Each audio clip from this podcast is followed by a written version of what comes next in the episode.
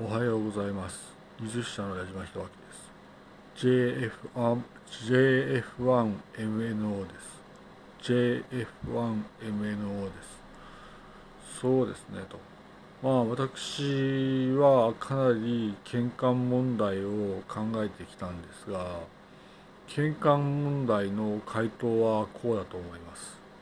いわゆる喧嘩問題というのは当たり前にすればいいんだとこのように思います。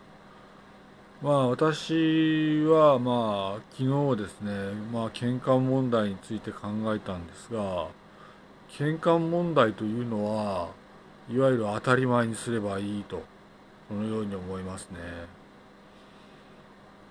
まあ日本の話ではあるんですがまあ、喧嘩問題というのは日本の今後の課題になるんだろうと思いますがいわゆる喧嘩問題ですね。日本の喧嘩問題は当たり前にすればいいとこのように思います、えー、技術者の矢島弘明でした。